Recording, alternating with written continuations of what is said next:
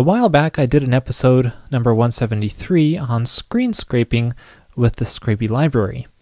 Now, I got a lot of good feedback in the comments for this episode on alternative solutions to screen scraping, so thank you everyone for sending feedback on that. So, I got so many good solutions, uh, alternatives, that I decided to do another screencast on the same topic with some other tools, and that's what I'm doing in this episode.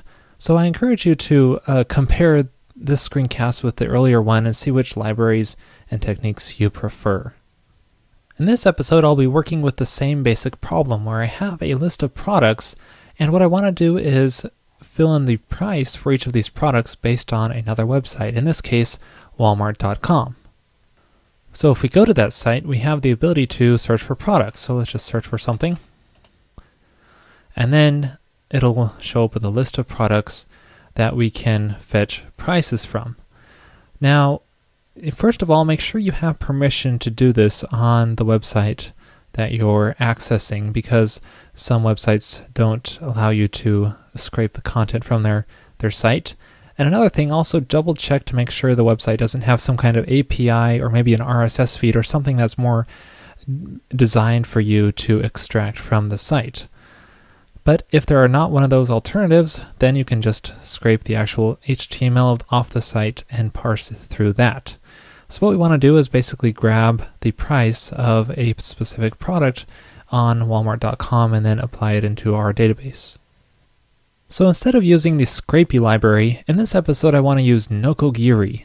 This uh, allows me to parse the HTML. It also works with XML and a few other languages to extract content from it.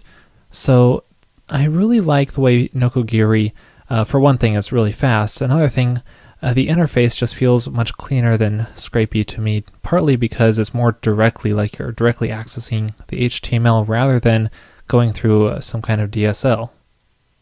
Now, if you're using Snow Leopard for your operating system, uh, the installation may be as simple as just gem install Nokogiri.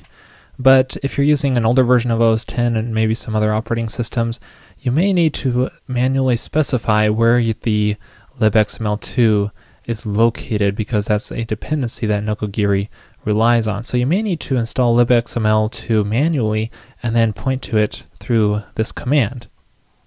So this is what that command might look like to install Nokogiri after you have compiled libxml2 uh, into your own custom directory. So in this case, it's under user local, but you might want to place it into a different directory and then point to it through here when you're installing the Nokogiri gem. But if you're using Snow Leopard, don't worry about it. You could just do gem install Nokogiri because it has a newer version of libxml2 already. So I'll post this snippet into the show notes as well as a link to further installation instructions if you're having trouble installing it. So once that's installed, you can use the really nice interface for parsing the HTML. It allows you to use CSS3 selectors in order to extract exactly what you want, and I really, really enjoy this and it's very powerful. Now let's first try Nokogiri out in a plain Ruby script before we actually bring it into our Rails application so we can play around with it a bit and test our results and see how well it works. So let's first, in this plain Ruby script, let's just require uh, Ruby gems first and then Nokogiri. And I'm also going to require uh, OpenURI so that we can grab the contents of a URL pretty easily. So let's uh, fetch our Walmart URL first. So I'll work off that Batman search that I performed earlier and just grab the URL to that page. And just paste that in here. And then we want to use Nokogiri to parse this. So let's create a new Nokogiri document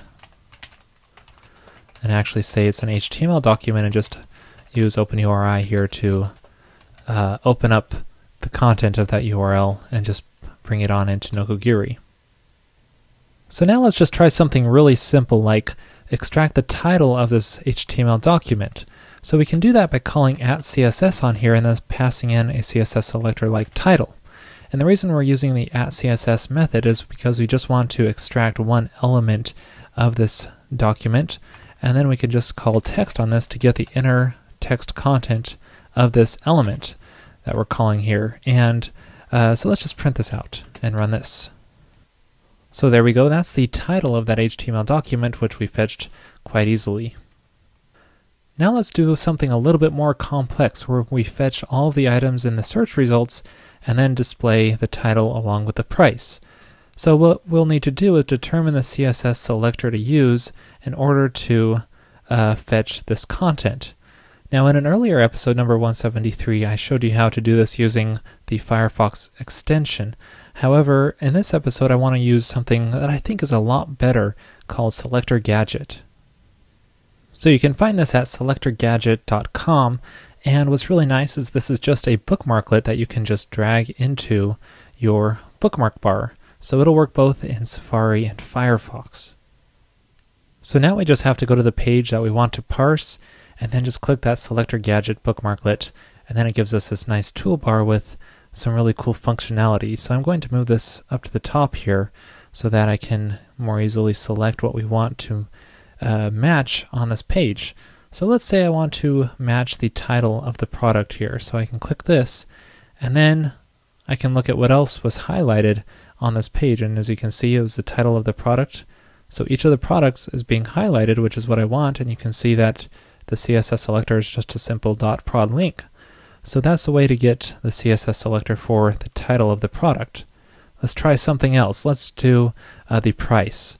So if we click on the price, we can see that, well, it selected our price, but it also selected a few other things that we don't want. And so all you have to do is just click on what you don't want, and then it will do like a negative or subtraction of that type of tag. So it uh, smartly guesses what you're trying to uh, retrieve uh, through CSS selectors. And then so we can scroll down here and see that some prices are being selected properly, but others aren't. So we can click on this to add this kind of price. And as you can see, it added some stuff that we don't want. So we can click on whatever we don't want. And then we can kind of fine tune to select exactly what we want on the page here. So now all of our prices are selected like we want. And that is the CSS selector that we end up with that we can use in our uh, Nokogiri script there. So let's do one more. Let's just clear this. And I also want to match just the each item in the row in general. So I can click this, uh, and that just matches the first row. I want to match all of them, so I just click this, and then it'll match all the rows, all the selected products in the search. So that's the CSS selector for that. So this is a very cool way to just select whatever you want on the page through CSS. So now we can use those CSS selectors in our script to extract out the content that we want. So let's first loop through all the items and products that were found in the search results. Now we can do that by calling CSS and then passing in the CSS selector, which will fetch all of those found products. In this case, it's just a simple call to item. Now this will return an array of many elements which we can then loop through. So let's just loop through each of these and then for each of the items let's just print out the title. So let's just say item and then at CSS and we can extract out the uh, title which is the prod link uh, CSS class and then just grab the con text content of that prod link anchor tag. So now when we run this, this is the result we get, a list of each of the products on that search result page, exactly what we want. Next, let's also fetch the price of this product along with the title. So I'm just going to separate this out, so we'll fetch the title and the price here too. So to do that, I can call at CSS here, again on the item, and then use that selector which we fetched through uh, the selector gadget tool to fetch the price content. And so I can grab the textual content out of that. And I'm also going to do some extraction here through a regular expression just to make sure that we're only fetching the price part of the string because a, a little bit more extra will come with it too. So uh, let's just fetch everything. Uh, that's a number and a period. There we go. So that will actually use a bit of regular expression to fetch, extract the price out of that string, and then let's just print this out with the title and the price. There we go. And when we run it again, we get a list of each of the products along with their prices, just like we expect them. Now what if we wanted to display the URL to this product along with this information. So in order to extract the URL for each of the products, we would need to extract the href attribute out of this prod link element here because this is an anchor tag and we would need to extract the href attribute. So to do that, it's actually quite easy. You just call uh, with square brackets on an element and then you could just uh, extract the attribute content through that. So we'll just fetch the href. And then when we run that script, we get the links to all of those products as well. So now that we have an understanding of how Nokogiri works, we can apply it to our Rails application. So we want to do something very similar to what we're doing here. So I'll just copy this.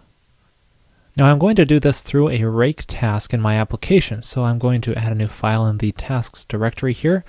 I'll just call it productprices.rake. So in here we could just create a new rake task. Uh, let's also create a description here. Uh, fetch product prices, and we'll call it fetch prices, and we'll have it uh, load the environment, if I can spell it correctly, as well. So it'll load up the Rails environment. And I'll just paste in this script in here and do a few modifications to it. Now the first thing we'll want to do here is loop through all the products which currently don't have a price. So we can say product.find all by price is nil. And for each of these, we want to basically extract the price in here. Next we'll have to update this URL so that we're searching based off of the product's name. Now we can't just insert the product's name into here directly because this is instead of a URL, it might have spaces and so on. So what we want to do is encode it using uh, CGI escape so that it's properly formatted for the URL. And then we just fetch the Nokogiri document, and then, well, all we're really interested in is the price of the product, so we can actually delete a lot of this stuff because we're just extracting out the price element from the search results.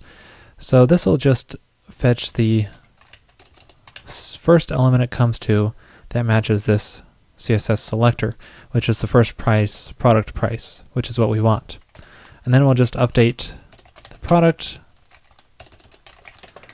update the attribute of price on there to the price that we found. And let me take that dollar sign out so it doesn't uh, include that. All right, let's give this a try. Uh, rake fetch prices. Well, we didn't get any errors, so that's a good sign. Let's check out our page and see if the price is updated. And going to our site, there we go. Looks like our price is updated properly to the ones based off of Walmart. So that's how you can extract content from other websites using Nokogiri and that cool selector gadget for determining which CSS selectors to use. It's a pretty powerful combination of tools for screen scraping. So this works really well for extracting content from a single page on a website, but what if you need to a- interact more with the website and perhaps log in or some other steps before you actually extract content? Well, that's where Mechanize can come into play, which I'll be covering in the next episode.